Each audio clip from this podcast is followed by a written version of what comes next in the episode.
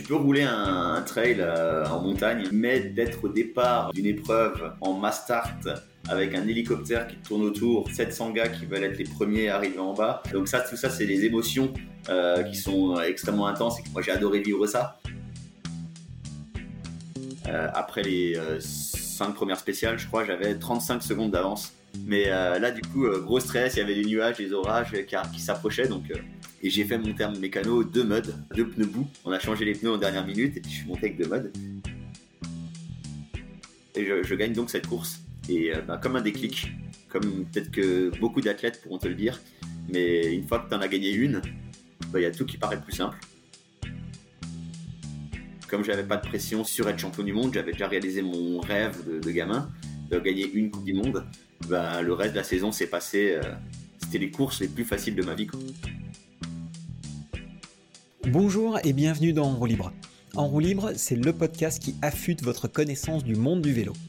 Chaque semaine, je reçois un invité pour parler avec lui de son parcours, de son expertise, écouter ses conseils et décrypter l'actualité. Je suis Antoine Taillefer, passionné de vélo depuis toujours, et vous êtes en roue libre. Jérôme Clemens est ancien pilote professionnel de VTT. Aujourd'hui, il est ambassadeur et consultant pour des marques de vélo. En 2013, il est devenu le premier champion du monde de l'histoire de l'enduro VTT, une discipline dans laquelle il s'est investi depuis ses débuts. Il est l'un des rares pilotes français à avoir fait carrière dans ce sport et a été aux premières loges de son évolution, avec sa professionnalisation et son développement mondial. Jérôme partage aujourd'hui son temps entre ses collaborations avec des marques, son entreprise de chronométrage et l'organisation d'événements, et a une vision affûtée du marché et de la compétition. Dans cet épisode, vous découvrirez comment Jérôme est tombé dans le vélo, la course qui a tout changé et lancé sa carrière, comment cette dernière a débuté puis évolué grâce à différents sponsors, comment a évolué la pratique et le marché de l'enduro, qu'est-ce qui différencie les pilotes de descente et d'enduro, les techniques secrètes de reconnaissance pour les spéciales, sa stratégie pour devenir champion du monde d'enduro en 2013, ses conseils pour apporter un maximum de valeur à ses sponsors, comment il gère la suite de sa carrière après l'arrêt de la compétition, et plein d'autres choses. Cet épisode d'Enroue Libre Podcast est sponsorisé par NIT Mobility, l'assurance mobilité nouvelle génération. NIT est une assurance innovante qui permet aux distributeurs, fabricants de cycles, qu'ils soient en ligne ou en magasin, de proposer à leurs clients l'assurance la plus complète du marché pour tout type de vélo, et VAE, neuf ou reconditionné. Cette assurance couvre le vol et la casse et intègre une révision annuelle ainsi que l'extension de garantie de la batterie des VAE. En plus, NIT offre aux clients un antivol ou un traceur GPS pour toute nouvelle souscription. En quelques clics, vous pouvez donc non seulement proposer une couverture essentielle à vos clients, mais vous touchez également une commission sur chaque contrat vendu. Vous augmentez le retour en magasin grâce à la révision et au remboursement en bon d'achat et améliorez la satisfaction de votre client. Rendez-vous sur nit.eu neat.eu ou envoyez-leur un mail à hello.nit.eu pour plus d'informations. Et maintenant, mesdames et messieurs, place à votre épisode d'En libre avec mon invité. Pour repositionner les choses un petit peu dans le contexte, ce serait pas mal que, tu nous fasses un, petit tour d'horizon de qu'est-ce que c'était que l'enduro euh, avant l'enduro. Avant que ça s'appelle l'enduro, ouais, ben, ça s'appelait descente marathon, quoi. Ouais, descente marathon, mais même avant, euh, je vais juste euh, commencer plus pour un peu expliquer d'où je viens. Euh, moi, je suis d'une famille, d'une famille qui est sportive, mais pas du tout dans la compétition. Donc, depuis assez petit, j'ai été pas mal dans le plein air, que ce soit du, du ski alpin, de l'escalade, de la randonnée, un petit tour en vélo, etc. Mais pas du tout dans le côté compétition comme on connaissait, cross-country, descente, trial, etc. Et puis, par des rencontres, euh, ben, je me suis mis à faire les TRJV euh, à l'époque. Donc, mmh. euh, quand on a moins de 15 ans en France, il y a toute cette école de cyclisme qui est à base de où on doit apprendre un peu toutes les disciplines, trial, cross-country, descente et orientation. Et pour moi, ben, le vélo, c'était ça, quoi. C'était un peu tout faire et, pas seulement un, seul, une seule discipline. Et, après, ben, quand tu passes cadet, à l'époque, c'était en 99, il n'y avait pas grand chose. Euh, il y avait soit du cross-country, soit de la descente. Euh, et la seule course qu'il y avait, c'était donc la méga avalanche. Et pour moi, quand qui aimait faire du cross-country, de la descente, du trial, pour moi, c'était l'épreuve de l'année. même si je faisais les coupes de France de cross ou de descente, ce qui m'excitait le plus dans la saison, c'était la méga. Et, et, du coup, ben, avant que l'enduro existe, ben, moi, je, je, vibrais pour ça. Quoi. Euh, donc c'est un peu ce qui m'a ce qui m'a lancé dans, dans, dans cette discipline, euh, quelque chose de euh, polyvalent, quelque chose où tu es en pleine nature, où tu vois du paysage, où tu fais des, des parcours qui font 30 km, pas, pas juste des petites boucles. Et, et, surtout bah, après de la confrontation, différents terrains, enfin il y a plein de, plein de choses qui sont, qui sont mises qui, qui vraiment me plaisaient à l'époque. Ouais. Et le, le format Mastart aussi, euh, donc départ euh, groupé, euh, c'était aussi quelque chose qui était extrêmement stimulant, puisque tu avais aussi ce stress, le stress au départ, la, petite, la petite musique à l'arma au départ de la méga, c'est quand, même, quand même quelque chose. Quoi. Moi, dès que je l'entends, je sais pas, j'ai des frissons. quoi. Il y a des frissons, c'est sûr. Hein. Mais euh, oui, c'est, c'est, euh, tu peux rouler un, trail euh, en montagne, un beau trail, et je pense que beaucoup de gens aiment rouler un trail. c'est, c'est génial. mais d'être au départ d'une épreuve en mass start avec un hélicoptère qui tourne autour, 700 gars qui veulent être les premiers à arriver en bas, des passages techniques où tu sais que c'est pas toi qui es entièrement maître de si tu vas pouvoir faire le virage ou pas, s'il n'y a pas quelqu'un qui va te, gêner dans ta trajectoire, voire te, coucher. Euh, donc ça, tout ça, c'est les émotions euh, qui sont extrêmement intenses et qui sont. Euh, moi, j'ai adoré vivre ça. là, ça fait un bout de temps que j'en ai plus fait, mais à l'époque, j'étais un, mordu de, ce genre de, course et, c'était un vrai plaisir de, de, prendre le départ et puis en même temps un, stress assez important pour moi et puis pour tous les gens qui, me suivaient. C'était quand ta première méga? Alors, méga avalanche, donc quand j'étais cadet, euh, comme je disais, c'était l'épreuve que je voulais absolument faire. C'était en 1999. Hmm. Donc, euh, ça fait 24 ans maintenant que j'ai fait ma première méga. Ok. Je, je me demande si on n'a pas fait la même ou si moi, c'était pas en 2000 ma première méga. Mais... Alors, d'ailleurs, j'ai une, une, belle petite histoire sur cette première méga. Donc, à l'époque, il n'y avait pas de vélo d'enduro, donc j'avais mon vélo que j'avais acheté mm. pour faire les, les Coupes de France de descente, un Synthesy Bazooka euh, avec 110 mm de débattement. Pas le, mm. pas le haut de gamme qu'utilisait euh, Jaunier ou Corrado Erin, mais euh, la version junior. Euh, et, euh, et, donc, euh, je reçois, il n'y avait pas de qualification à l'époque, des premières années, inconnu au bataillon, je reçois le dossard 643 sur 700 inscrits. Donc, ça veut dire que je partais tout derrière. Euh, je fais un très bon glacier, tout allait bien. Je crois que je remontais dans les, vers les 15e positions. Quoi. Euh, et là, après Villard recula, donc euh, aux trois quarts de la course, il n'y a plus trop de difficultés, on va dire. et la mm. tringle de mon pneu s'est déchirée. Ça veut dire que je n'ai pas crevé. Ça veut dire que je n'ai pas tapé ni rien. C'est juste la tringle qui s'est déchirée. Du coup, mon pneu s'est mis de travers. Donc, il était encore dans la jambe parce qu'on était en, en chambre à l'air.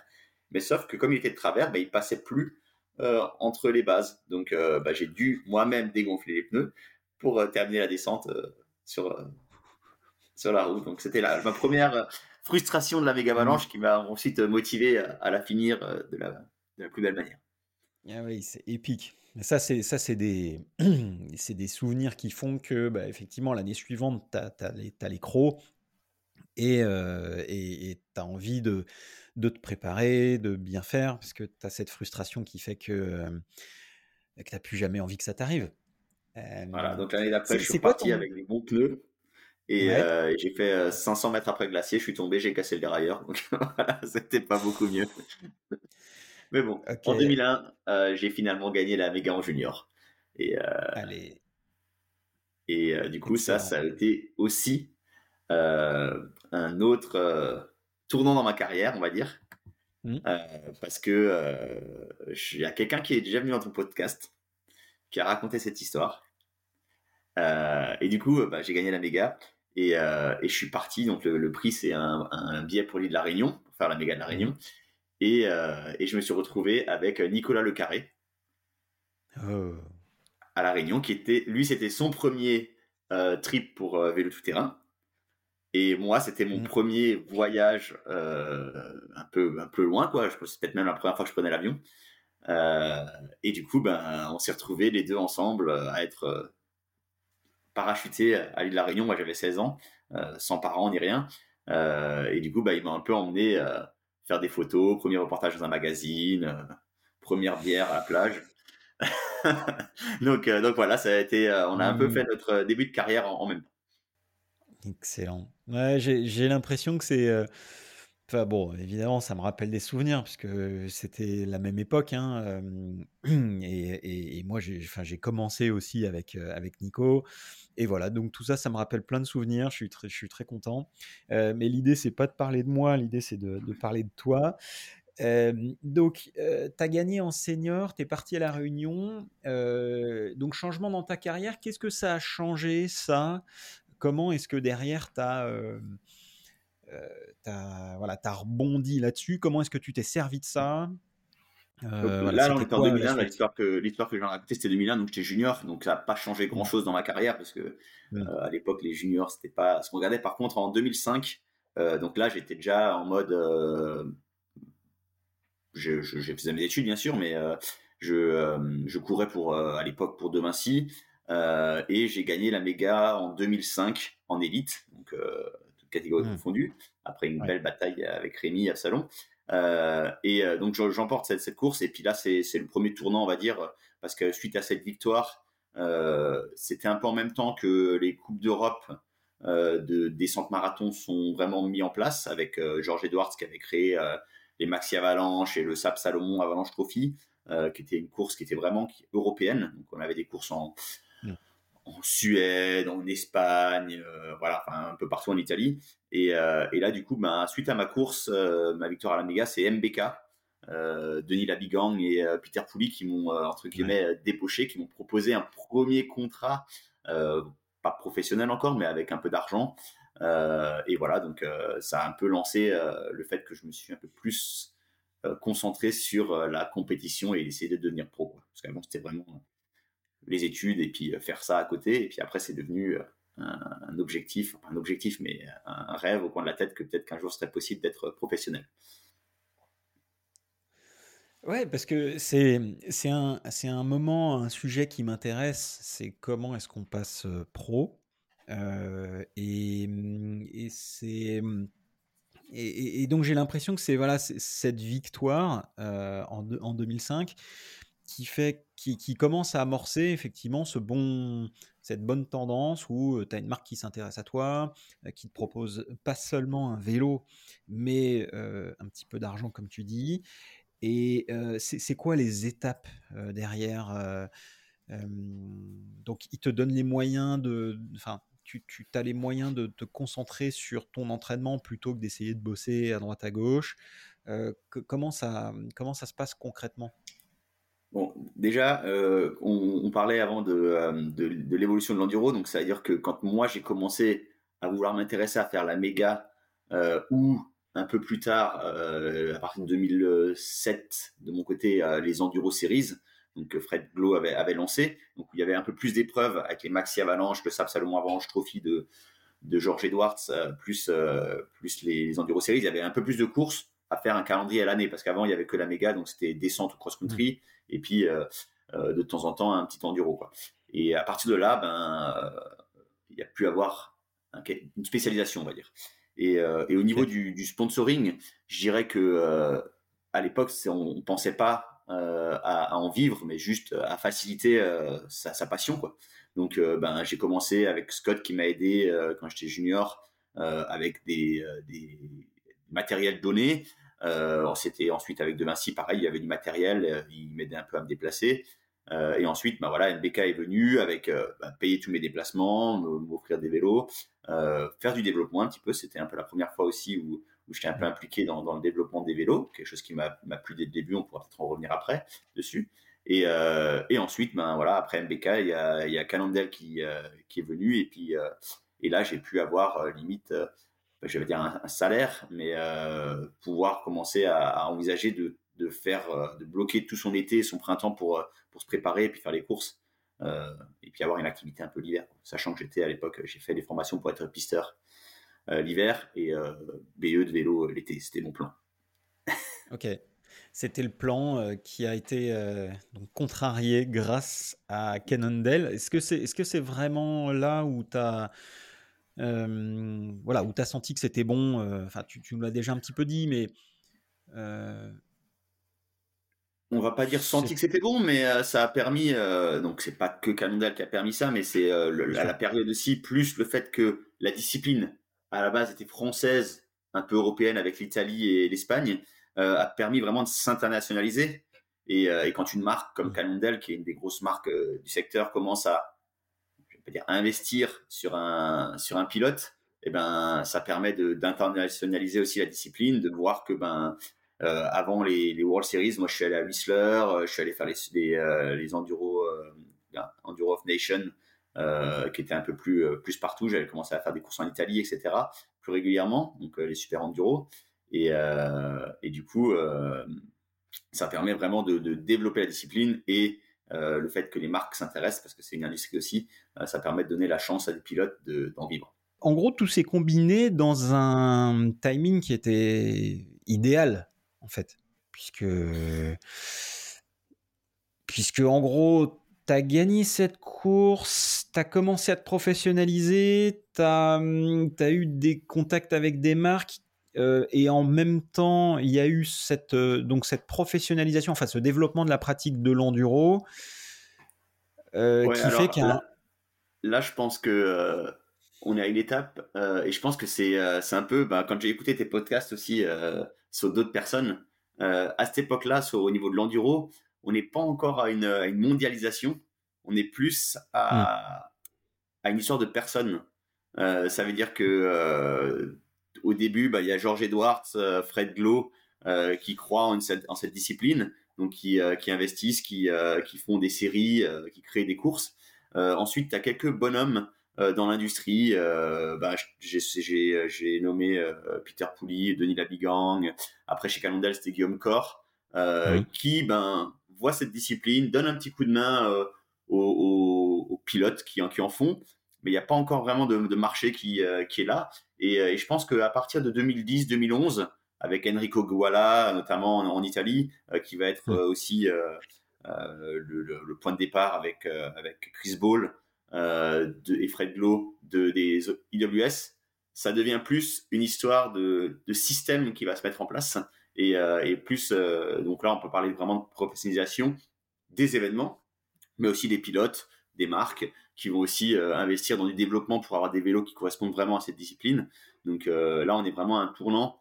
donc avant, à des histoires de personnes, des gens qui, qui, parce qu'ils y croient, euh, le fond, et après plus à une histoire de, bah, de marché, de développement, de, de, de vision euh, qui va se faire, euh, qui fait que, que bah, l'enduro va vraiment décoller à partir de, 2011, 2012, et puis le vrai décollage c'est 2013 quand les World Series commencent. Quoi. Mmh, ouais. Parce que là, à ce moment-là, moi, moi, quand il y a mmh. le, calendrier, enfin le fait qu'il il y avait des rumeurs comme quoi ben, Chris Ball voulait faire une Coupe du Monde d'enduro avec l'UCI, donc là, les marques elles commencent à être intéressées, donc euh, commencent à démarcher euh, les pilotes. Donc moi, je faisais partie euh, des pilotes qui étaient un peu en vue. Et, et le fait que bah, ça, ça se lance, bah, ça, ça fait passer aussi du, du, côté où moi, j'avais pas de plan, donc j'avais créé ma société déjà à l'époque pour faire ça. Donc je, je, bossais en tant que pisteur l'hiver. L'été, je faisais des courses. J'organisais aussi des événements déjà à l'époque, depuis 2009. Hein, j'ai commencé à organiser des événements. Euh, en enduro. Et, euh, à partir de, bah, de 2013, ben ça, change un peu la donne et puis euh, on peut vraiment avoir une professionnalisation des athlètes. Mmh. Ouais, c'est. C'est une grosse machine quand même qui s'est mise en œuvre, puisqu'on comprend que d'un côté, bon, les pilotes, eux, étaient prêts. Il y a eu les organisations d'événements qui se sont fédérées pour euh, faire un format international euh, avec une visibilité également internationale. Euh, les marques s'y sont intéressées parce qu'il y avait cette visibilité, mais aussi parce qu'il y avait cette nécessité de développer des vélos adaptés. Et, donc bah, de fournir en fait le, meilleur matériel à leurs pilotes pour qu'ils puissent performer et avoir la visibilité escomptée. Ouais, je pense qu'en plus à l'époque, euh, on était vraiment donc, pour moi, l'enduro, c'est l'essence du VTT à la base, comme ça a été créé par les gens qui ont commencé à vouloir en faire. aller quelque part, prendre son vélo, pouvoir rouler tous les chemins, pouvoir accéder en haut. C'était pas une histoire de chrono, c'était pouvoir accéder au sommet pour se faire plaisir en descente. Tu regardes les clunkers euh, à Marine County qui ont, qui ont euh, inventé le vélo, Joe Brisa, etc. C'est ce qu'ils faisaient quoi. Ils, limite ils poussaient leur vélo pour aller en haut et se faisaient plaisir euh, en descente. donc voilà, donc c'était c'était un peu déjà l'origine à la base. Et, et à cette époque-là, je pense qu'en 2013, là, enfin 2010, 2015, 2016, les vélos étaient vraiment adaptés à ce que faisait aussi euh, une grande partie des, gens qui font du vélo pour leur plaisir. Hmm. Euh, donc euh, des vélos qui sont faits pour descendre des sentiers et, c'est vraiment s'amuser avec. Ouais, descendre des sentiers, mais pas que, parce que quand on voit comment ça roule en enduro, et, on voit aussi hein, les, passerelles qu'il y a eu entre les, pilotes d'enduro sur des courses de descente, hein, comme euh, oh là là, notre ami de chez Orbea. Euh, euh, Antoine Vidal, Richie Rude, Jared Graves, il y a plein, plein d'exemples. Exactement, plein de passerelles. Ouais, et, et donc, alors, c'est vrai que le, vélo d'enduro, c'est quand même le vélo le plus polyvalent. comme tu dis, c'est le vélo qui permet vraiment de monter, de descendre, et de, mais priorité quand même à la descente, euh, puisque c'est ça le, enfin voilà, c'est ça le, le, plus grand intérêt du vélo d'enduro. Euh, justement, alors, euh, est-ce que pour toi, il y, y, avait une, enfin, quelle était pour toi la grosse différence entre les, enfin, quelle est pour toi la grosse différence entre les pilotes de descente et les pilotes d'enduro? Parce que finalement, en fait, c'est des gens, enfin, les, les pilotes de descente, c'est des gens qui sont extrêmement entraînés aussi. C'est quoi pour toi les qu'est-ce qui fait un, bon pilote d'enduro? Qu'est-ce qui fait un bon pilote de descente? Enfin, C'est quoi les, pour toi les différences majeures entre ces deux types? Alors pour moi, c'est assez clair. Euh, j'ai en plus j'ai fait de la descente, hein. j'ai fait mmh. un équipe de France junior, etc. Euh, donc je, peux voir euh, la différence qui, se passe et je pense que je suis pas le seul à, le noter. On va dire que la, plus grosse différence, c'est que un pilote d'enduro, il va faire un trail à vue, voire le faire une fois et il va être proche de sa vitesse max il peut faire descendre le trail. Donc il va hmm. pouvoir lire le trail de la première, le premier coup et après il va soit sans reco du tout à vue, soit avec un passage pouvoir aller à presque sa vitesse maximum. Un descendeur, euh, il va devoir le faire plusieurs fois, s'arrêter, refaire les passages, etc. pour pouvoir le faire à fond. Alors, il y a des euh, pilotes qui arrivent aussi à aller vite, des pilotes de descente qui arrivent au deuxième run, mais on va dire que moi, si je fais un, run, au bout de deux, trois runs, je suis à ma vitesse max. Un descendeur, à chaque fois qu'il rajoute un run, il va être capable d'accélérer. Donc, c'est deux qualités qui sont un peu différentes. Il y en a un qui arrive à, être à une vitesse très élevée rapidement, mais après, il ne peut pas euh, beaucoup progresser. Et l'autre qui va avoir besoin de plus de répétitions pour pouvoir atteindre son maximum, qui par contre, lui, est un peu plus loin. Donc, euh, pour moi, c'est un peu ça la différence. Euh, et, surtout euh, sur les trails euh, qui sont aussi moins préparés pour les vélos. Parce que ben, une piste de descente, c'est une piste qui est faite pour un vélo, principalement, donc avec des hmm. obstacles, des choses qui ont été fabriquées. Un trail qu'on est en enduro, bah, des fois, ça n'a pas été conçu spécialement pour le vélo, donc il y a des zones un peu moins fluides, il y a des obstacles un peu plus illisibles. Donc, euh, donc c'est une façon différente d'aborder, euh, d'aborder pour moi le, le, tracé. D'accord. Donc, euh, donc effectivement, il y a cette partie, cette partie à vue euh, qui, est, euh, est importante. Toi, par exemple, comment tu, comment tu repères Comment tu avais une méthode en particulier? Tu utilisais la GoPro? Est-ce que, c'est, est-ce que tu te repassais des, euh, tes enregistrements, des spéciales? Comment, tu faisais ça? Alors moi, perso, ah, plus ça a vu, plus je me fais plaisir. parce que j'aime ce côté adaptation euh, et, lire le terrain euh, comme il vient sans l'avoir vu avant. Donc euh, c'est un peu rouler sur des œufs et puis être un peu toujours dans l'incertitude, mais c'est quelque chose qui me plaît et qui plaît à beaucoup, à, beaucoup de monde. Hein, je peux parler que pour moi. donc, bah, sinon au niveau des recos, moi, ce que je faisais principalement, j'essayais d'avoir le, le flow du trail. Donc, tout ce que j'arrivais à faire à vue, sans que ça me pose, on va dire, un problème, je ne le notais pas spécialement dans ma tête. Je le laissais venir comme il vient, comme je l'ai lu la première fois. Donc, je me suis dit que quand je viens en course, ça passera très bien aussi. Euh, et par contre, je me mettais vraiment des alertes sur les choses qui venaient pas de source, qui coulaient pas de source. Donc un, virage qui est pas dans le rythme, un caillou qui est au milieu euh, du chemin, une montée qui arrive euh, un peu à l'imprévu où il faut changer de vitesse, etc. Un arbre qui te gêne, etc. Donc ça, c'est ce que moi, j'essaie d'avoir le moins d'informations possible mmh. dans, mon cerveau et d'avoir juste les passages clés qui allaient pouvoir me, changer de, mon rythme. Donc, euh, j'ai jamais été un grand fan de la GoPro. Bien sûr, je l'ai utilisé euh, parce que bah, ça faisait du bien de se rappeler un peu run quand même. Hein. je veux dire, on est, là pour ça aussi, euh, d'être professionnel et d'avoir de mettre un peu tout de son côté. Et euh, mais j'étais pas non plus un fan de faire les recos à pied parce que bah, du coup c'est pas la même vitesse qu'en vélo, tu sens pas forcément le flow. Donc donc voilà, moi c'était plus au feeling, mais par contre j'avais vraiment dans ma tête les points clés et j'essayais de faire le moins d'erreurs sur ces, ces passages-là et je pense que bah, des fois ça ça faisait la différence. Ok. Et par exemple, comment tu notais euh, ces passages euh, clés? Euh, Par exemple, si tu n'avais pas de GoPro, comment tu, comment tu les notes? Bah, Je prenais des indices du terrain. Généralement, c'est, j'essaie de, prendre des indices du terrain. Donc, quand tu arrives à la partie découverte, 100 mètres après, il y a un virage gauche serré. quand tu arrives là, les deux racines qui sont de travers, bah, juste après, il y a ci, il y a ça. Donc, j'essaie de d'avoir des moyens mémotechniques euh, comme ça. Mais comme dit, c'était euh, le but du jeu, c'est de pouvoir euh, se dire que 90% du trail, il n'y avait pas besoin de réfléchir avec l'entraînement, avec l'expérience, avec le flow. J'aime bien ce mot, mais ben tu, tu, tu, tu, passais comme ça. Et par contre, sur les passages clés, ben tu étais préparé et tu savais ce qui arrivait.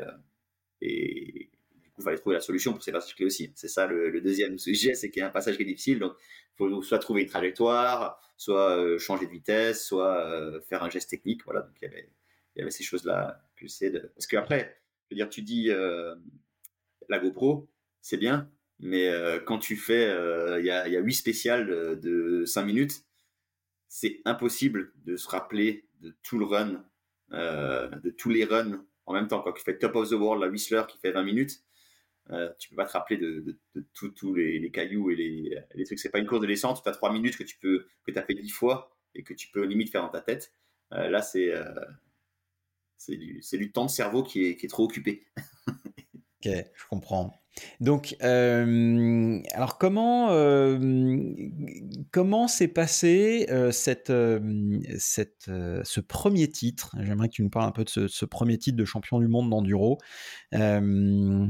comment c'était quoi le, le setup? Alors, avais j'imagine, enfin, tu avais un format de, plusieurs courses sur l'année. enfin, comment t'en es arrivé à, à remporter ce titre de, de champion du monde? Alors, pour juste euh, un petit step back avant que, euh, que la, la, la, course commence, moi je suis un grand fan de sport en général. Euh, je suis beaucoup de, de, compétition au détriment de ma femme qui, qui m'en veut des fois. Mais j'aime bien pas mal de sport et, et j'ai toujours eu beaucoup de respect pour, pour les champions, pas, ceux qui, pas que ceux qui gagnent, mais aussi ceux qui sont très forts mais qui ont, qui ont jamais gagné.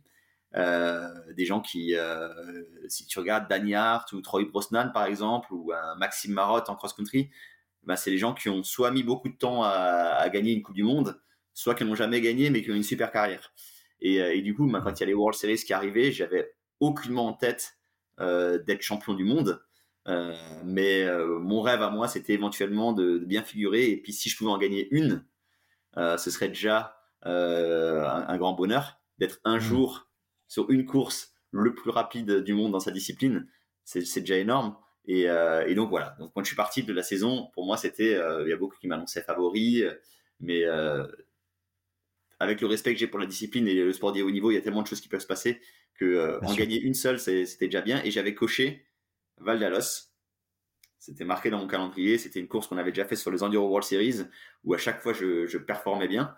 Donc celle-là, je me suis dit s'il y en a une que je peux gagner, c'est Valdalos. Donc, je fais deuxième à Punta Ala, la première course. Derrière Fabien Barrel, intouchable. voilà, super content déjà. Et puis on arrive à Val d'Alos, je fais les deux, trois premières spéciales, je crois même les quatre premières spéciales, j'étais en tête. Et je crève de l'avant sur, sur une spéciale. Voilà, fini. Donc un premier coup au moral dans, la, dans la saison.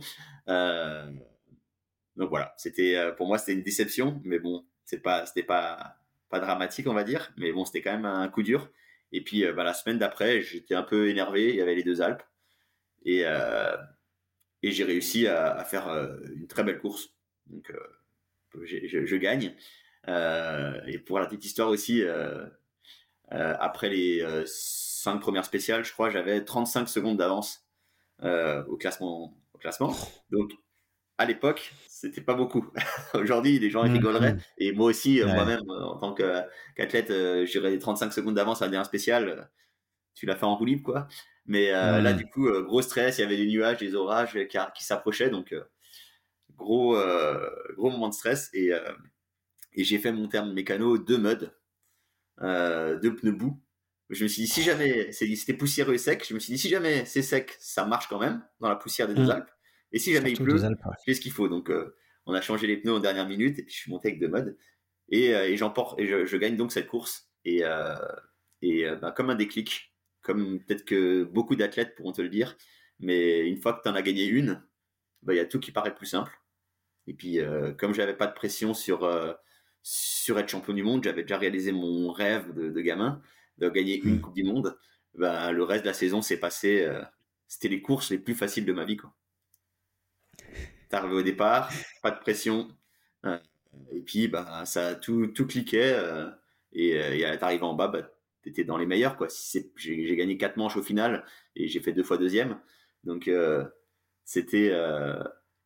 c'était après comme un rouleau. J'ai commencé à y penser à Val d'Isère, à l'avant-dernière manche, parce que je savais que je pouvais gagner le titre si, si je terminais cette course devant Jared. Mais sinon, j'ai jamais pensé au classement général. Et puis, c'était peut-être la saison la plus facile de ma carrière. La saison où tu as été champion du monde. c'est après, c'est euh, des choses qu'on euh, que sur le moment tu ne comprends pas forcément, mais après un peu avec, avec, le, avec le temps, euh, c'est des, des, moments où tu es en état de grâce. J'ai gagné la j'ai gagné la, la méga aussi cette année-là, où bah, tout ce que tu fais ça fonctionne. tu comprends le trail, dès que tu montes dessus, tu comprends ton vélo, tu comprends le trail, tu comprends euh, le rythme où tu dois aller, tu comprends ton corps pour l'entraînement, ne pas trop en faire, mais t'entraîner quand même. Enfin, voilà, il y a tout ça qui, euh, qui se déroule euh, comme, comme sur du papier à musique. donc, sur le moment, ça a l'air facile, mais après, bah, quand tu as un petit grain de sable qui se met dedans, ou alors en, général, après, quand tu perds ce, truc-là, bah, c'est difficile de, de revenir à ce, à, ce, côté planant, on va dire, où tout se passe à merveille. Donc d'avoir tout hmm. qui s'aligne en même temps, euh, c'est j'ai eu la chance que c'était en 2013 et que j'ai pu euh, avoir ce titre. Excellent. Ouais. Euh, je pense que les, les, gens qui font de la préparation mentale reconnaissent un peu ce, ce, que, ce que tu viens de décrire, qui, qui est appelé l'état de flow. Et qui, ouais, qui est ce sentiment où tu, effectivement, tu, tu planes et. T'as, as, le côté, as le côté mental, bien sûr, mais mmh. des fois tu peux être top mentalement, tu peux être top physiquement, et c'est ton matériel qui est pas au point, ou c'est, euh, mmh. ou l'inverse, où t'es, tout qui va bien, mais euh, tu as le matériel qui est là, tu as la forme physique, mais tu te fais une petite blessure euh, bête, ou alors d'un côté tout est bon, mais ta tête est pas bonne. Donc c'est ça qui est difficile d'avoir tout en même temps, et puis je pense que quand tu vois les résultats en général, les carrières des athlètes, euh, c'est rare de pouvoir garder cet état-là toute sa carrière. Même un Greg Minard qui est là depuis 40 ans, euh, il a des moments où il est moins bien et tout d'un coup, pape, il en claque une ou deux, il sort de nulle part. Donc là, il est dans son état de grâce, mais il n'arrive pas à le rester. Garon Gwyn, c'est pareil. Enfin voilà, le Bouni, enfin, tous ces gars-là, tu les, tu les vois. Euh, et, et les hauts et les bas. Ouais, le, plus dur, effectivement, c'est quand même de rester sur le, de rester euh, longtemps. Euh, alors, moi, ce que je voulais, euh, un, sujet que je voulais aborder avec toi, c'est justement cette professionnalisation du, du sport, de, l'enduro. ça a évidemment donc amené beaucoup de visibilité pour, enfin, des marques, beaucoup de de aussi d'argent hein, quand même. Est-ce que toi, tu avais constaté des effets négatifs sur dans, dans, dans, le domaine de l'enduro qui était à un moment donné assez bon enfant. Hein, la méga, bon voilà, tu gagnais le, billet d'avion pour la Réunion et tu gagnais la méga, mais il n'y avait pas de notion d'argent en jeu, même si évidemment ça t'amenait des choses vis-à-vis des marques, mais enfin, quelles, sont les, conséquences pour toi de la, professionnalisation de l'enduro d'un point de vue pilote? Et voilà, est-ce que tu as vu des, côtés, enfin, quel côté positif et puis quel côté négatif tu as vu? Alors, on, parle d'argent. Euh, certes, euh, il y a eu un peu plus d'argent, mais les sponsors ne, déroulaient pas le tapis rouge non plus avec des sommes mirobolantes. Donc, euh, je pense pas que l'argent en soi a, changé un peu la façon, l'esprit de l'enduro. On va dire que c'était pas forcément l'argent, c'est plus, je dirais, bah, le, titre et l'importance que ça avait pour les gens en tant qu'athlètes. Euh, mm. tu vois, d'avoir une Coupe du Monde ou euh, de gagner une Coupe du Monde ou d'être de, champion du monde, euh, ça, ça, ça, les, athlètes ont plus envie de, de, tout mettre de leur côté, voire des fois de dépasser les limites. Mm. Je pense que c'est plus ça que l'argent, parce que certes, un pilote d'enduro, un top pilote d'enduro gagne bien sa vie, mais s'il voulait vraiment gagner de l'argent, il ferait autre chose. donc je pense plus que ouais, c'est ça, c'est ce côté gloire on va dire, euh, qui, a, poussé un peu euh, à changer. Mais je pense que l'ambiance est encore super bonne. Euh, donc c'est pas du tout en mode critique, parce qu'il faut savoir que tu parlais avant de la différence entre le Mastart et l'enduro. Je pense que si on avait, j'adore les deux disciplines, mais en termes de mondialisation et de développement de la discipline, pour avoir un circuit officiel, le Mastart aurait posé plus de problèmes parce qu'il y aurait eu pu y avoir des, euh, des ententes d'équipe avec un pilote qui laisse pas passer un autre quand il doit essayer de doubler, etc. Il aurait pu y avoir des contacts, euh, des choses comme ça qui auraient peut-être terni plus la discipline. Là, on est sur une course contre la montre. Donc, à la fin de la, la fin de la course, et c'est aussi ce que j'aime euh, dans, dans l'enduro, c'est que quand tu as fini ta course, ben, tu peux t'en vouloir qu'à toi-même si tu n'as pas été le meilleur. C'est-à-dire que c'est à toi de chercher les réponses, de dire comment, comment je peux faire pour, euh, pour m'améliorer. Comment je fais faire hmm. pour battre mon, mon adversaire. Donc, c'est pas quelque chose à chercher dans le contact. Dans... Et puis, euh, tu peux juste féliciter l'autre adversaire de, d'avoir gagné. Donc, il y a ce côté-là. Après, en 2013, on a mis une série qui s'appelait les Enduro World Series, qui donne un titre de champion du monde, avec des règles qui n'étaient pas forcément claires pour tout le monde, avec des petits trous dans le règlement qui permettaient de, euh, d'être, de s'approcher de la limite qui ont fait que des fois il y a eu certaines tensions, euh, voire euh, après il y a eu des cas de dopage euh, que je pense pas qu'ils sont généralisés, mais donc ce genre de choses, le sport était jeune et je pense que c'est plus ça, c'est ces petits détails de règlement qui n'étaient pas clairs, qui avait une zone grise, qui ont fait qu'il y ait pu y avoir un peu plus de tension dans la professionnalisation de la discipline. Mais je pense qu'aujourd'hui, ESO e et à l'époque les IWS ont bien réglé la, chose et bien clarifié. Euh, et donc, je pense qu'aujourd'hui, euh, c'est encore une des disciplines professionnelles euh, où il y a vraiment une bonne ambiance entre les pilotes, où bah, chaque, chaque soir, après, à la fin de la course, à la fin d'un week-end, tout le monde se retrouve dans un des stands d'une des marques. Ça change d'une course à l'autre en fonction de qui a gagné, en fonction de qui a quelque chose à célébrer. Et, et on, boit, on boit un coup ensemble, on discute ensemble, ou alors on va, on va rider euh, pour le plaisir euh, tous ensemble. Donc, euh, mm. je pense pas qu'il y ait eu trop de dérives là-dessus. Il y a juste eu ben, un côté qui est devenu un peu plus sérieux, où, où les gens, ils, bah, c'est leur métier. Donc, ils essaient de le faire, mm. faire bien. Donc, ça veut dire que bah, des fois, là-bas, j'en parlais, on va boire un coup après la course, alors qu'avant, peut-être qu'on l'a mmh. aussi avant. ouais. Bah, c'est vrai qu'il y a eu, alors pour, pour avoir suivi d'un peu plus loin cette, cette, cette, évolution, c'est vrai qu'il y a eu cette professionnalisation où vraiment les, les, les, pilotes sont devenus de vrais athlètes, puisque du temps où, où tu faisais la méga, ou c'était, enfin, il y avait un petit peu d'entraînement, mais je pense pas que c'était à ce niveau-là. non, aussi, sûr. Ouais, alors bah après aussi, pardon, mais il y a, y a aussi le, le, fait que le format Mass Start comparé au format Enduro, tu roulais certes 30 km, mais tu roulais pendant une heure. Là, l'enduro, enfin le format Enduro World Series, c'est tu as 8 spéciales, enfin X spéciales, qui vont durer 5 minutes, pendant lesquelles tu donnes tout, tu as les liaisons, tu as tout ça, et en fait c'est un week-end de course pendant lequel tu roules quasi non-stop. Tu roules non-stop. Donc il y, a vraiment ce côté-là, je suis entièrement d'accord avec toi.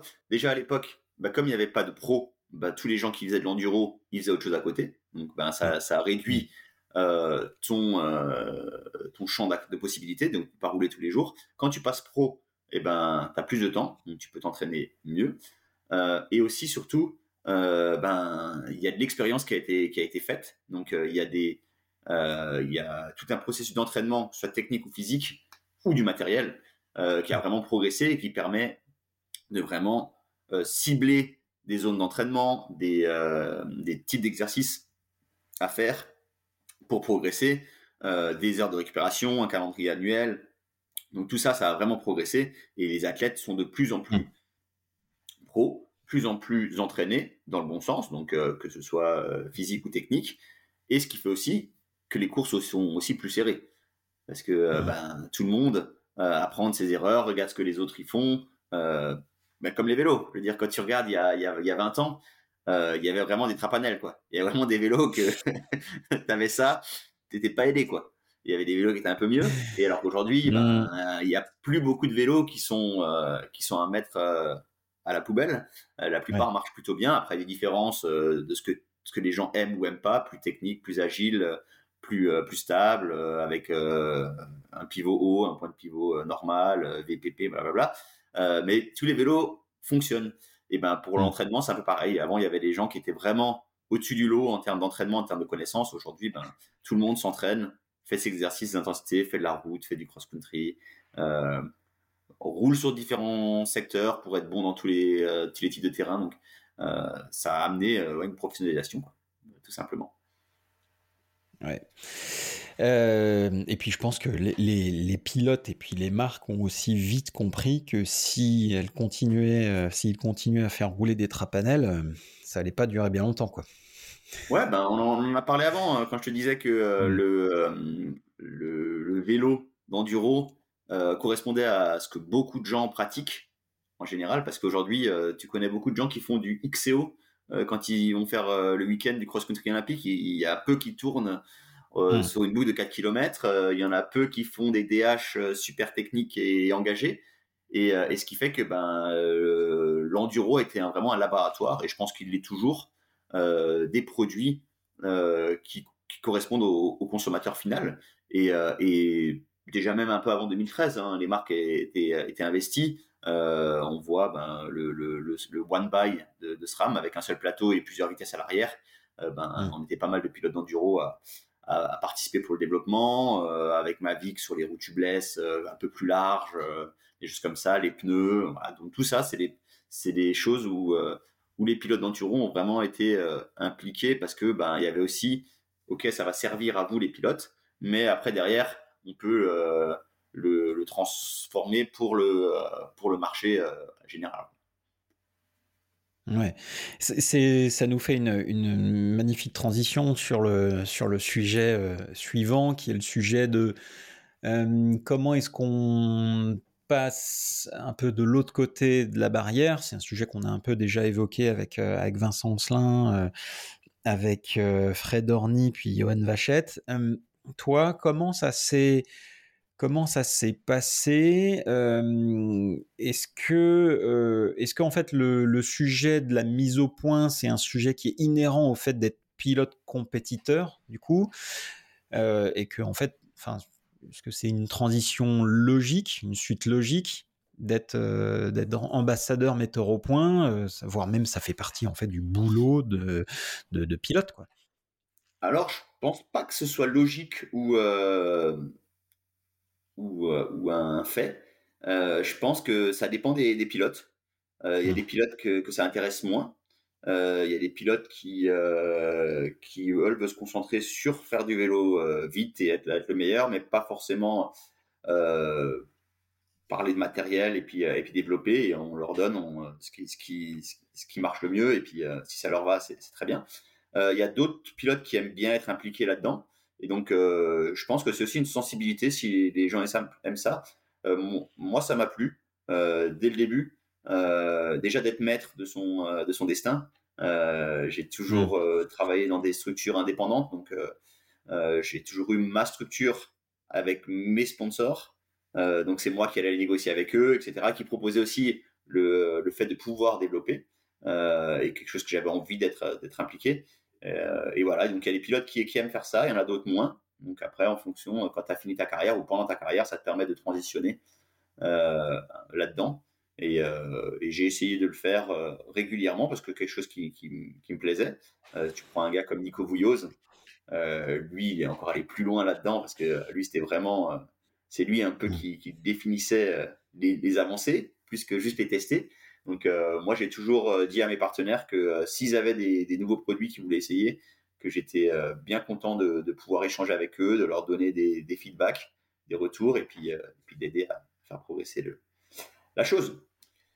Euh, et si on revient en plus après sur le fait qu'au début l'enduro ça n'existait pas en tant que professionnel, c'était pas un métier enduriste. Euh, ben quand tu vas te quand tu vas te vendre à une marque et essayer de négocier un contrat, euh, et ben il faut aussi euh, bah, dire voilà, je peut-être que je ferai bien sur les courses, mais ça je peux pas vous le garantir. et par contre, euh, bah, si vous voulez développer des produits, je peux aussi vous donner des, des retours d'expérience, faire des tests avec vous. Donc ça, c'était quelque chose que je peux garantir euh, même si ça avait une mauvaise saison, et eh ben, tu avais quand même une partie du travail qui pouvait être faite. Mmh. Et ouais, c'est une grosse valeur en fait que tu apportes à la marque parce que tu es capable de l'aider à progresser dans ses produits et euh, en parallèle euh, de, ta saison, effectivement, ça, ça lisse aussi une mauvaise saison. quoi. Ouais, non, après, c'est pas une mauvaise saison, mais, c'est aussi, pas pour moi, c'est aussi, c'était aussi un moyen de s'enlever de la pression. Parce que hmm. si tu as signé un contrat et que tu es que pilote et que ça marche moins bien, ben, tu vas dire, bah, la marque, ton sponsor, il est vraiment déçu, il a, va pas être satisfait de son investissement et puis euh, ton contrat risque de s'arrêter. Euh, quand tu as quelque chose à côté, que ce soit du développement, ça peut être de la production d'images, euh, ça peut être des, relations sur les événements avec, les clients, etc., avec les autres euh, passionnés de vélo, euh, et ben, c'est des choses que tu peux apporter en plus. Et du coup, le côté performance euh, et résultat, c'est un, bonus, mais c'est pas que ça. Donc, je pense que c'est important pour, pour quelqu'un qui souhaite faire une carrière. Aujourd'hui, en plus, ben, avec l'importance des médias ou ben, des, produits, ben, d'avoir de proposer d'autres services aux marques que juste un podium. C'est bien. J'aime bien, j'aime bien l'idée de, de service, effectivement. Non, mais après, il faut pas, enfin, faut pas se leurrer. Ça, c'est aussi un autre aspect euh, de d'être un athlète et d'être euh, sponsorisé. Quand tu es euh, dans, ta période fast, tu as l'impression que tout tourne autour de toi, que tu es le centre du monde, que tout le monde sont tes amis et que, que tes sponsors t'aiment et que ça va durer toute, ta vie. mais à la fin, euh, faut bien comprendre le terme d'un partenariat, euh, d'un sponsoring, euh, c'est un échange. Donc toi, tu gagnes quelque chose parce que bah, tu as besoin de matériel, tu as besoin euh, d'un salaire, d'argent, etc. pour vivre. Mais eux, ils attendent quelque chose en retour aussi, que ce soit des résultats, que ce soit quelque chose. Et puis quand ben, tu, vas, tu vas arrêter d'être performant ou il y a un autre, un autre jeune, une autre personne qui va devenir forte, ben faut pas non plus, même si on est amis, les relations sont très bonnes, euh, et il y a aussi ce côté, euh, la réalité de la, vie, quoi. Donc, euh, ben, à un moment, ben, mm. c'est toi qui es au centre de l'attention. Et après, ben, ça va être quelqu'un d'autre. Et puis, ce ne sera pas éternel. Donc, il y a beaucoup de gens qui, des fois, qui sont déçus. Parce que ben, ça fait X années qu'ils sont avec ce sponsor ou que ça fait deux ans mais qu'ils ont une mauvaise saison et que le sponsor les arrête, et ben, ça, part, ça fait partie du jeu et puis c'est la réalité de, de ce système, mais qui est aussi mm. qui, est, qui, est, qui, est, normal d'après moi. Donc, moi, j'ai toujours essayé d'avoir des bonnes relations. Quand ça s'est arrêté d'un côté ou de l'autre, euh, on est toujours parti entre guillemets en bon terme, même si c'est pas toujours moi qui ai pris la décision d'arrêter le partenariat, mais tu dois écouter, tu dois entendre les raisons euh, de, de l'autre de l'autre côté, et puis voilà, passer, passer à autre chose ou, te remettre en question. Ouais, je, je, vois bien, je vois bien ça. alors, est-ce que c'est quelque chose Ouais. parce que il y a les, j'ai, comme dit, j'ai bossé trois ans en tant que responsable des, partenariats chez, chez Calendal, là, et bah, tu reçois des dossiers, des demandes de jeunes, de, de personnes qui te demandent des choses, donc du matériel, de l'argent, du budget, euh, mais qu'en échange, euh, ils ne proposent rien. Donc euh, ça, c'est aussi à mettre en, perspective pour les gens qui, veulent évoluer dans le milieu, pas forcément en tant que sponsor, hein, en tant que, que si, si en tant qu'indépendant tu, tu, veux, tu veux bosser avec, avec des marques, ben, il faut aussi offrir quelque chose en retour. Mmh. C'est un sujet dont on a parlé avec, avec Mathias Dandois, qui, qui, lui fait du BMX flat. Et, mmh. effectivement, il y a ce côté comment est-ce que tu apportes de la valeur à tes sponsors pas que à tes sponsors, mais aussi à tes clients, puisque en fait, d'une certaine manière, tes, sponsors sont des clients. donc, comment est-ce que tu leur apportes de la valeur et comment est-ce que tu tu t'assures de, de leur permettre de tirer un maximum de valeur de ce que tu leur apportes aussi, puisque c'est pas que c'est pas que ce que toi tu produis, mais comment eux peuvent l'exploiter, quoi. Et euh, non, c'est super intéressant. En tout cas, si vous n'avez pas écouté l'épisode avec Mathias Dandois, je vous invite à le faire. Euh, euh, super épisode. donc, alors, comment s'est passé toi ta transition justement de compétiteur à plutôt consultant, metteur au point? C'était quoi justement la, suite de ça? Comment est-ce que tu as, as, choisi de, bah, de justement être un petit peu en plus en retrait de la compétition. Euh, c'était quoi un peu voilà, les, motivations et le parcours? Ok, donc ça fait plusieurs choses en même temps. Ouais, bien sûr. Euh, on, va commencer par euh, comment. donc déjà à la base, je me doutais bien que ben, une carrière, ça ne durait pas à vie éternelle, donc ça allait s'arrêter un moment. Donc ça, j'avais j'avais dans le coin de ma tête qu'à un moment, ben, il faudrait prévoir autre chose. Euh, mais tu sais pas quand est-ce que tu vas passer à autre chose. Donc, hmm. pour moi, la transition, elle était assez simple. Donc, j'avais toujours ça en tête. Euh, j'ai toujours continué à avoir une petite activité à côté. Donc, euh, même quand j'étais pro, j'ai continué à organiser des événements qui sont appelés Bluegrass du retour, Calendar du retour. Maintenant, ça s'appelle Bike Component du retour. Donc, j'avais toujours un petit truc à côté qui me permettait aussi de rester connecté à la réalité des choses. Euh, et à un moment donné, ben, avec mes partenaires, c'était clair que ben, je voulais planifier une transition. Euh, et quand j'ai senti donc, le, fait de vouloir arrêter la compétition à plein temps a été assez facile pour moi. Euh, j'avais des contrats, des gens qui étaient intéressés pour continuer à me sponsoriser, mais j'ai commencé tout doucement à perdre cette, cette flamme mmh. qui faisait que quand je terminais une course et que j'étais pas premier, ben, que j'étais satisfait de moi-même alors que ça, au début, ben, ça n'arrivait pas. Euh, C'est-à-dire que si j'étais pas euh, devant, euh, ben, je me remettais en question. Je me disais qu'est-ce que je dois travailler, qu'est-ce que je dois faire pour être meilleur, qu'est-ce que je dois faire pour pouvoir progresser. Donc au bout d'un moment, j'avais plus ça en moi, ou alors euh, au départ, euh, j'avais plus envie de prendre le risque ultime pour gagner une place, etc. Chose que j'avais au début avec cette, cette ce, feu, ce feu sacré. Donc quand ça, ça a commencé à mmh. partir, je me suis dit bon ben moi, euh, de dire voilà, cette année j'ai fait euh, j'ai fait deux ans troisième des Enduro World Series au général. À chaque année, j'ai en gagné une. La dernière année, je fais un podium. Est-ce que l'année prochaine, j'ai envie de signer pour me dire que je fais un top 10 et puis l'année d'après, me dire que je suis satisfait d'un top 15 ou d'un top 20 Est-ce que c'est ce que j'ai envie de faire? Et ce n'était hmm. pas ce que j'ai envie de faire. Donc, j'ai beaucoup de respect pour euh, un gars, par exemple, comme Fabien Barrel, qui, qui chaque fois qu'il se réinscrit à une course, et eh ben, il arrive à se mettre dans, un, dans une condition mentale et dans une préparation physique pour avoir ce feu en lui et puis, et puis gagner. Donc c'est impressionnant. Mmh. Ou un Greg Minard, euh, comme on l'a dit avant, ou un Nilo Schurter, c'est impressionnant le fait qu'ils ont cette motivation et, euh, c'est vraiment chapeau parce que bah, comme ils vieillissent, bah, ils doivent travailler aussi beaucoup d'autres choses pour rester à ce niveau. Et moi, j'avais plus ça. Moi, ça m'intéressait moins, ça m'excitait moins. Par contre, j'avais plus de plus d'attrait, d'attirance pour bah, aider les marques justement à, à, mmh. développer des produits, à être en relation avec avec les, pratiquants. Et, euh, et, ben avec Cannondale, quand j'ai décidé d'arrêter les World Series, euh, ils m'ont encore fait un contrat de deux ans euh, en tant que compétiteur sur une partie, mais plus sur les courses par étapes, etc. Et support au développement et au marketing. Donc j'allais aux, aux, rencontres avec les, sur les festivals, donc Riva del Garda, Vélo Festival, Rock d'Azur, etc. Pour rouler avec, avec les consommateurs. J'allais avec les revendeurs, faire des activations chez les revendeurs. Et je faisais aussi du développement. Et, euh, en, parlant de ça, bah, je disais aussi que ben, un jour, moi, ça m'intéresserait peut-être euh, d'avoir un rôle, parce que là, j'étais juste missionné pour venir, mais je faisais ce qu'on me demandait de faire.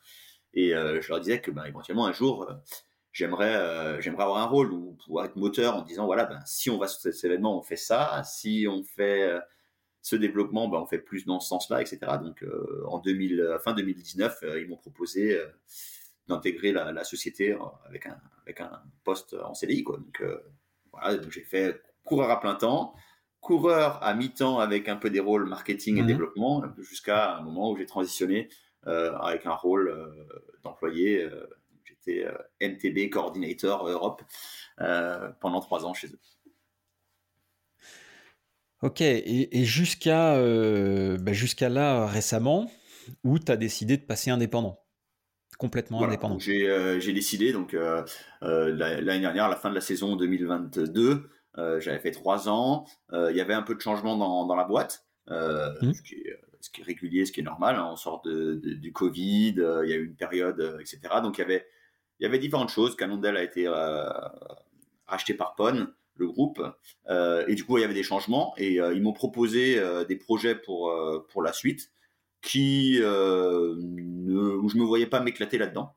Euh, et à côté de ça, bah, j'avais d'autres demandes de partenaires que j'ai depuis euh, plusieurs années, de, gens avec qui je collabore, euh, Mavic, Jumbo, Bosch, voilà, SRAM, etc., qui me demandaient ah, Tu n'aurais pas un peu de temps pour faire ci, n'aurais pas un peu de temps pour faire ça? Donc, je bossais à plein temps. Des fois, je prenais donc sur mes jours de congé, je posais des jours de congé pour aller faire une mission avec avec avec d'autres d'autres partenaires. donc, ça faisait beaucoup. Et ben voilà, et puis les projets me euh, m'intéressaient pas trop ce qu'on me proposait, donc euh, plutôt que de rester de pas faire ce qui me plaît, euh, on en a discuté ensemble. J'ai demandé, j'ai dit voilà, moi j'aimerais j'aimerais faire autre chose, donc j'ai essayé de voler par hmm. mes propres ailes de nouveau à plein temps et, et proposer mes services aux marques. D'accord. Donc aujourd'hui, tu encore en bon terme avec Calendel depuis euh, maintenant plus de 15 euh, ans. Je suis plus du tout athlète, j'ai plus aucune relation officielle avec eux. Euh, j'ai encore pas mal de calendriers dans mon garage, mais pas que. et puis et puis voilà, je propose mes services aux marques à différents niveaux. Ok, donc aujourd'hui, donc tu proposes tes services aux marques à différents niveaux. Concrètement, ça, c'est quoi? Concrètement, ben, je suis euh, président de la société euh, Loiseau Rider Production, mmh. qui existe depuis 2009. Euh, Donc, c'était un petit entrepreneur au début. et maintenant, enfin, depuis 2013, il y a ma femme, Pauline, qui travaille dedans aussi à plein temps. Et, on propose des services. Donc, on fait de l'événementiel. Donc, on organise nos séries de, courses, hein, qui s'appellent actuellement, comme j'ai mmh. dit déjà, Bike Component Enduro Tour. C'est qu'on fait cinq courses d'enduro en gros dans le quart nord-est euh, de la France, donc entre la frontière belge et le Jura, euh, en général, en passant par les Vosges et l'Alsace, bien sûr. Euh, là, on va faire une manche en Allemagne aussi, donc ça, c'est une partie de notre, travail. on a aussi deux systèmes de chronométrage, donc on chronomètre aussi d'autres événements que l'on n'organise pas. et après, il y a toute une partie consulting pour les marques. Donc ça, c'est moi qui gère un peu, un peu plus. Euh, ma femme gère en plus euh, l'autre partie. Euh, et du coup, ben, c'est différents services. Donc, ça peut être simplement la présence sur, sur des événements pour eux, encadrer les, les, sorties, les tests, etc. Ça peut être du développement. Donc là, on vient de terminer avec Jules Beau un casque de VTT qui a été entièrement développé avec mmh. Jules Beau. Ça peut être de la création de contenu.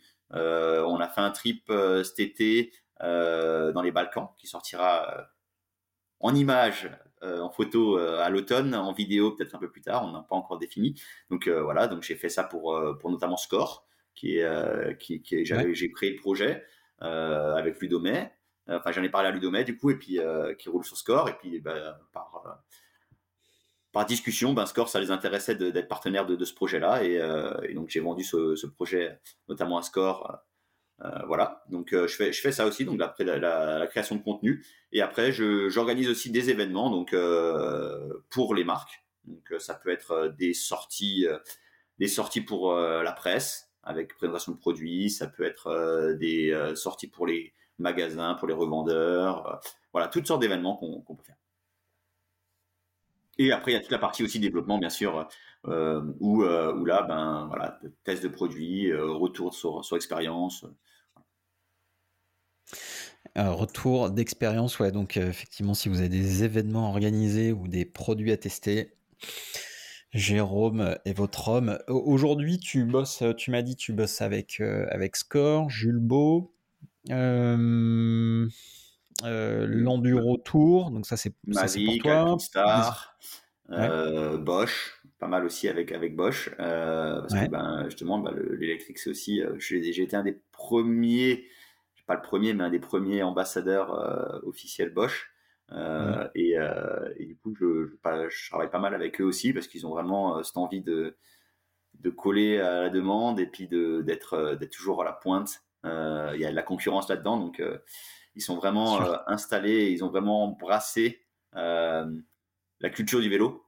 Euh, ils veulent pas juste être un, un, vendeur de, moteurs, ils veulent être acteurs dans, le milieu et, euh, et, aider à la discipline à se développer, le vélo en général. Et donc euh, ça, c'est vraiment un, discours qui m'a plu. Et puis bah, du coup, ben, en étant proche du terrain moi-même, euh, on a pas mal d'échanges pour savoir comment faire les choses et puis, et puis continuer à avoir, à être une marque leader j'imagine que ça doit être effectivement passionnant d'être euh, mm, aux, avant-postes euh, justement de, du développement de, ces produits-là qu'on voit arriver euh, un an ou deux après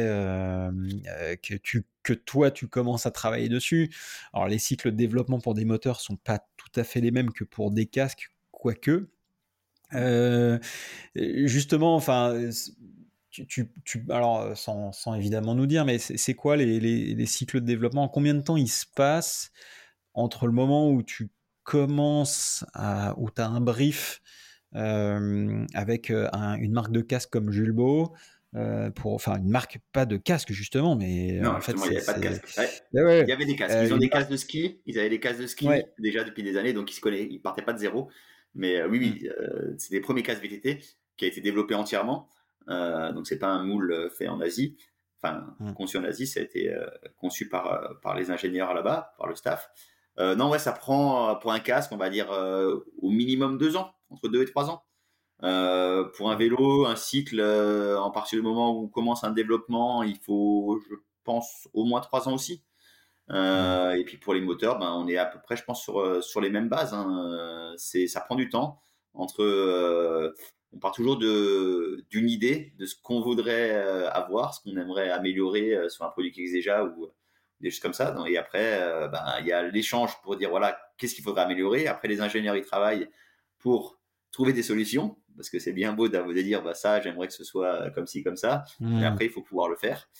Et après, il y a toute la phase de prototypage, d'étude de marché, de voir si ça peut correspondre à l'utilisation, euh, tester. Euh, une fois que c'est prêt, bah, il y a la production. Euh, on sait qu'avec le Covid, ça a vraiment rallongé ces temps-là. Hmm. Et puis, puis après la mise sur le marché, pour produire le marketing, les images, le contenu pour le lancement du produit, l'avoir en stock dans les magasins, informer les magasins que le produit arrive, avec les bonnes caractéristiques qui correspondent au marché au jour où il, sort sur le marché. Donc voilà, il y a pas mal de, temps et, hmm. et c'est pas facile, je pense, d'être d'être euh, les ingénieurs qui sont bah, souvent euh, qui doivent savoir qu'est-ce qui plaira dans 3 ou 4 ans. Mmh. Alors, justement, toi, euh, en, se projetant un petit peu, qu'est-ce que tu aimerais voir comme évolution dans le vélo? Alors, on va peut-être cibler une partie, mais dans le vélo assistance électrique, qu'est-ce que tu aimerais voir comme évolution dans le, dans le VTT assistance électrique? Dans les prochaines années je, pense que, euh, que c'est un peu pareil pour pas mal de monde. Aujourd'hui, un des grands, un des freins au électrique pour la pratique euh, VTT, en tout cas, VTT euh, loisir, compétition loisir, quoi, c'est un peu le poids, d'avoir des vélos qui sont un peu plus légers. Aujourd'hui, je pense qu'avec les moteurs qu'on a, la capacité au niveau de la batterie, donc le fait de pouvoir faire presque 2000 mètres de dénivelé, rouler 3 heures avec un vélo, c'est déjà ça c'est déjà pas mal. Après, si on peut réduire le volume et, le poids de, ces, de, ces, de ces appareils, je pense que ça c'est ce qui est attendu. On voit un peu des, des choses qui vont dans cette direction-là. Après, encore une fois, c'est euh, on, parlait du, poids des vélos au niveau du carbone, etc. Je parle pas électrique, euh, ben, qu'on peut plus trop diminuer parce qu'on arrive un peu à la limite technique du matériel. Euh, je veux dire, un, un, cadre de vélo qui fait 1 kg 100, on va pas pouvoir en carbone avec le matériel. Si on utilise le même matériel, on va pas pouvoir le diviser par deux. Et ben, c'est un peu pareil avec les batteries des vélos électriques. c'est sur du lithium-ion. Il y a des règles de sécurité à avoir aussi. Hein voit des, gens qui essayent de faire beaucoup plus léger moins cher et ça prend feu. Euh, c'est pas le but du jeu de, euh, des partenaires avec qui je travaille. Euh, et, ben voilà, on arrive un peu à une limite. C'est un empilement de piles. Donc si on veut 750 Wh ou si on en veut 900, ben on rajoute des piles. Et, aujourd'hui, il hmm. ben, faudra faut, faut attendre, il faut espérer une nouvelle technologie pour, pour pouvoir changer et faire évoluer la donne. Mais donc, en attendant, on reste pas sur on, ne reste pas sur, euh, sur nos lauriers, on se repose pas sur nos lauriers, euh, on travaille, on essaie de trouver des solutions qui permettent euh, d'alléger tout ça, de garder le même, avoir moins de friction, d'être plus libre quand tu roules au-dessus de 25. donc voilà, il y a toujours des choses qui, qui essaient de se mettre en place. Mais c'est des petites mmh. améliorations parce que quand tu regardes, j'étais chez Bosch il y, a, il y a deux mois, le premier prototype de leur vélo électrique, j'essaie de t'envoyer la, la photo. Euh, comme ça, tu pourras le mettre dans le, dans le podcast. Euh, et tu vois la machine que c'est aujourd'hui, tu te dis, bon, bah là, il y a que 12 ans d'écart. Euh, ça, ça, laisse, ça laisse entrevoir du positif pour le futur. Ah, bien sûr. Et puis, c'est vrai qu'il y a, il y a un peu plus de 10 ans, les vélos, enfin, les. Bon, c'était moche. maintenant, c'est beaucoup plus intégré, c'est beaucoup plus compact, c'est beaucoup plus léger. et comme tu dis, et c'est plaisant à rouler. Ouais, ouais bien sûr.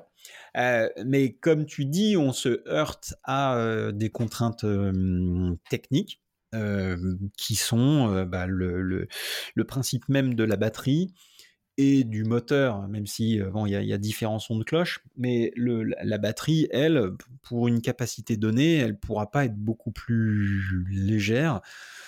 Et on attend toujours effectivement des, grosses ruptures, quoi des solutions miracles. Mais après, euh, on est, on est sur euh, tu vois, l'industrie de la, batterie.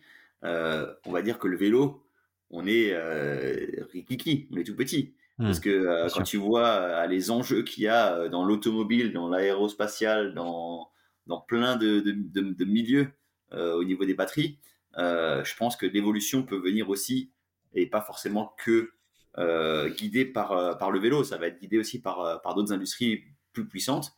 Euh, et euh, peut-être qu'il y a déjà des choses qui existent, mais qui sont pas encore reproductibles à grande échelle ou euh, qui peuvent être commercialisées. mais voilà, je pense qu'il faut pas que regarder avec les quelques les quelques marques de vélo. Il faut aussi voir ce qui se fait à côté. Et je pense que ça, ça nous ouvre quand même des, belles portes là-dessus. Et pour, le vélo aussi, hein, il y a encore, je veux dire, pour le vélo normal, pas électrique, il y a aussi des évolutions qui, qui peuvent arriver. Quoi. J'ai juste pas hâte des évolutions qui peuvent arriver. Ah non, le, frein, Bluetooth, euh, peut-être effectivement pas tout de suite. Euh, on a déjà de l'ABS sur les freins. Euh, est-ce que c'est quelque chose que toi tu utilises, que, que tu as testé Pour qui tu le recommandes, par exemple? Alors j'ai testé. J'avoue que au début je pensais pas forcément que soit, ça puisse me servir. Après essai, je pense que ça peut être utile. Euh, bon, alors je parle en VTT euh, extrême, compétition ou, euh, ou enduro. Mais non, mmh. pour, pour monsieur tout le monde, on voit une démocratisation du vélo urbain et des déplacements en vélo. Et, et je pense que, que c'est vraiment utile là-dedans. Euh, dans ce segment-là, les vélos cargo, les vélos euh, urbains, parce que euh, on est sur des gens qui forcément n'ont pas toute la maîtrise du, vélo, hmm. qui sont novices, et sur des, des, des, choses qui arrivent impromptues. une voiture qui traverse, un piéton, etc. Ou alors qu'en vélo, ben il y a rarement un arbre qui traverse. Hein. c'est toi qui en VTT, c'est toi qui, qui, vois les arbres arriver, donc tu as le temps d'anticiper un peu. Là, des fois, c'est des réactions d'urgence et, et l'ABS est vraiment utile là-dedans. Il y a des lignes blanches en vide, il y a plein de choses. Donc là-dessus, sur ce marché-là, je vois aucun problème pour que ça se démocratise. Euh, ça va venir et euh, à mon avis assez vite. Comme, comme sur les voitures aujourd'hui, euh, qui, qui remettrait en question l'intérêt de l'ABS hmm. Peu de personnes. Après, en, VTT, un bon pilote, un pilote, il, sait gérer la dose de freinage pour pas bloquer la roue. Hmm. Mais il est obligé d'y penser. Et, et des fois, ben, quand ça bloque, il est obligé de relâcher pour freiner, etc.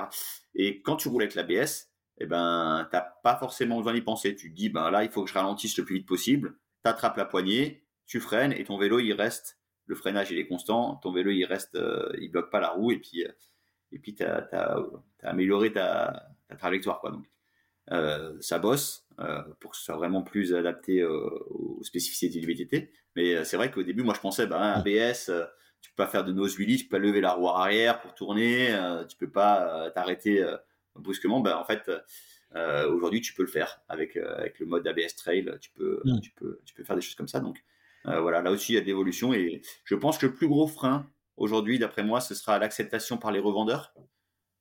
parce que ben, il faut mm. pouvoir l'installer sur le vélo, ça a un coût supplémentaire, etc. Et, et quand ces gens-là auront accepté ou pas, je ne sais pas à moi de choisir s'ils veulent l'accepter ou pas, s'ils l'acceptent, ça, ça accélérera le processus parce que si les revendeurs veulent le vendre ou leur conseiller à leurs clients, les marques vont leur produire des vélos avec ABS parce que c'est ce que les gens veulent acheter. Donc, euh, je pense que ce sera un cycle comme ça.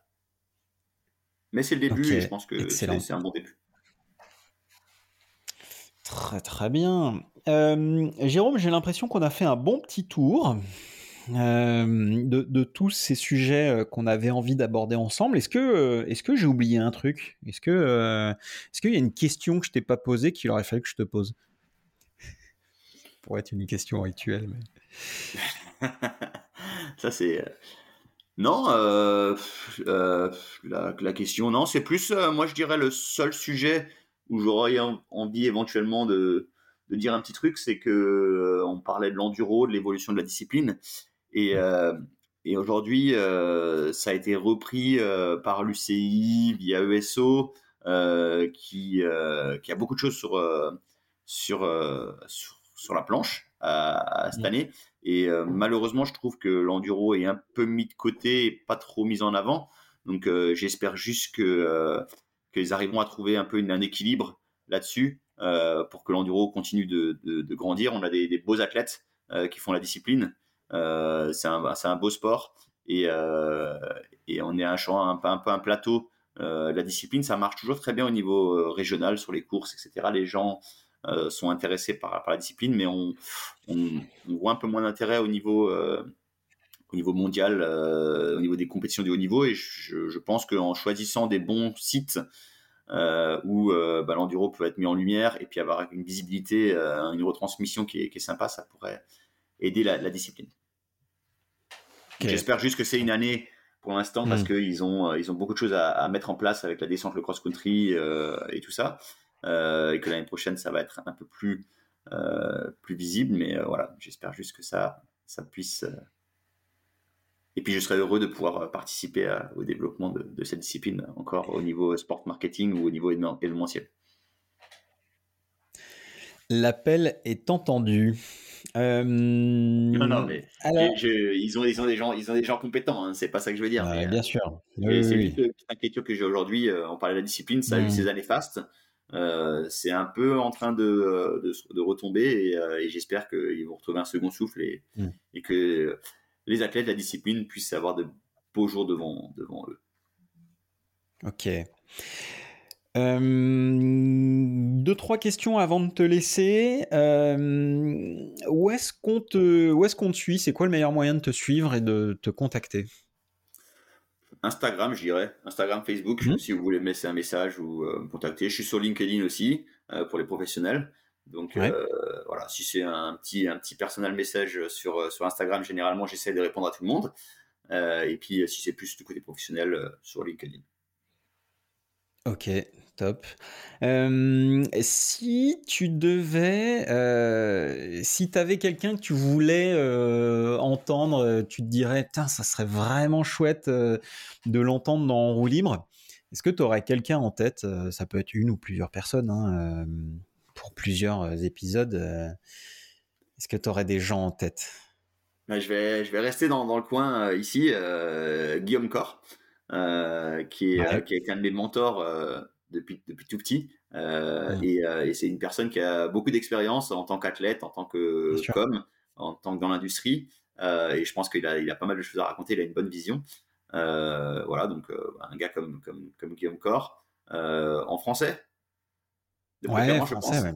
Mmh. En, français, bah après, tu as déjà eu quelques, quelques grandes stars du milieu que, que j'adore et je passe un coucou hein, des mecs comme Christophe Moreira ou Fred Glo, euh, qui aussi euh, ont été euh, support dans ma carrière, parce que quand l'enduro a, a, débuté, ils étaient tous les deux avec leur, leur société là pour, pour me filer un coup de main. Donc c'est grâce à des gens comme ça que, que les pilotes français peuvent, peuvent évoluer. tu pourrais aussi parler avec Louis Reboul, qui est aussi un au niveau freestyle, euh, qui est aussi une, vision mmh de, la discipline qui est, qui est intéressante. Euh, j'ai travaillé un peu avec lui et je trouve que c'est un gars qui a, qui a aussi des, belles choses à dire.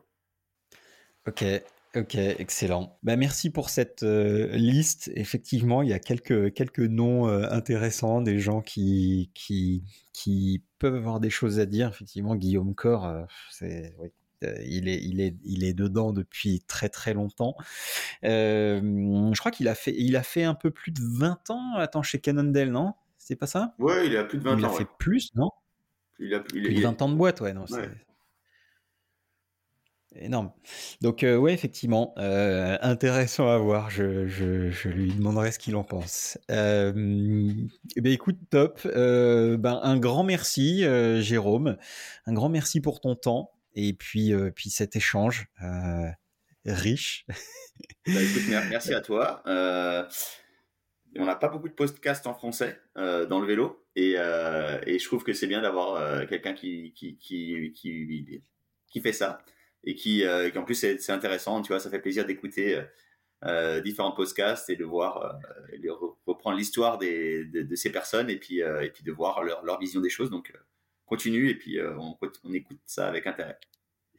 Bah écoute, un, grand merci, merci beaucoup. Puis nous, je pense qu'on va se voir euh, si on se voit pas au jet euh, à la rentrée, on va se voir au Rock d'Azur, a priori. Oui, je passerai, je passerai au Rock d'Azur. Au jet, je viendrai euh, pour, pour l'Enduro, qui est le, week-end après à Châtel. Ouais. Mm. Donc la Coupe du Monde en France, je serai pas là parce qu'on organise une course le même week-end à Bussan. D'accord. donc je serai pas au jet, mais au Rock d'Azur, c'est sûr que je viendrai faire un tour au salon et aux apéros. Ok, top. Eh ben écoute, parfait. Euh, eh bien, bah, merci beaucoup, Jérôme. Et, euh, et puis, bah, je te dis à très bientôt. Et puis, vous qui nous écoutez, un immense merci de, bah, de nous écouter euh, encore tous plus nombreux. Et, et, merci pour vos retours, feedback. et ben, on vous dit à la semaine prochaine. Allez. Bientôt. Salut, Jérôme. Bye. Salut. Merci d'avoir écouté ou regardé cet épisode dans Roue Libre jusqu'au bout. J'espère qu'il vous a plu et que vous en avez retenu quelque chose d'intéressant. Si c'est le cas, vous avez le pouvoir de m'aider à développer en roue libre. Pour ça, c'est très simple et ça vous prend une minute. Laissez-moi un avis canon avec une note 5 étoiles sur votre plateforme d'écoute préférée et partagez cet épisode à un ami. Ça m'aide à être plus visible, ça m'encourage à vous proposer des épisodes toujours meilleurs, mais surtout, le karma fera fuir les crevaisons sur vos prochaines sorties à vélo. Et si vous lancez un projet et que vous avez besoin de vous faire accompagner, pensez à faire appel à Line, l'agence conseil 360 spécialisée dans le cycle. Avec Line, on vous guide et on vous accompagne dans tous vos projets vélo pour vous donner toutes les chances de réussir. Pour en discuter, je vous invite à m'écrire sur LinkedIn. Je suis Antoine Taillefer et vous avez écouté En roue libre, le podcast qui affûte votre connaissance du monde du vélo.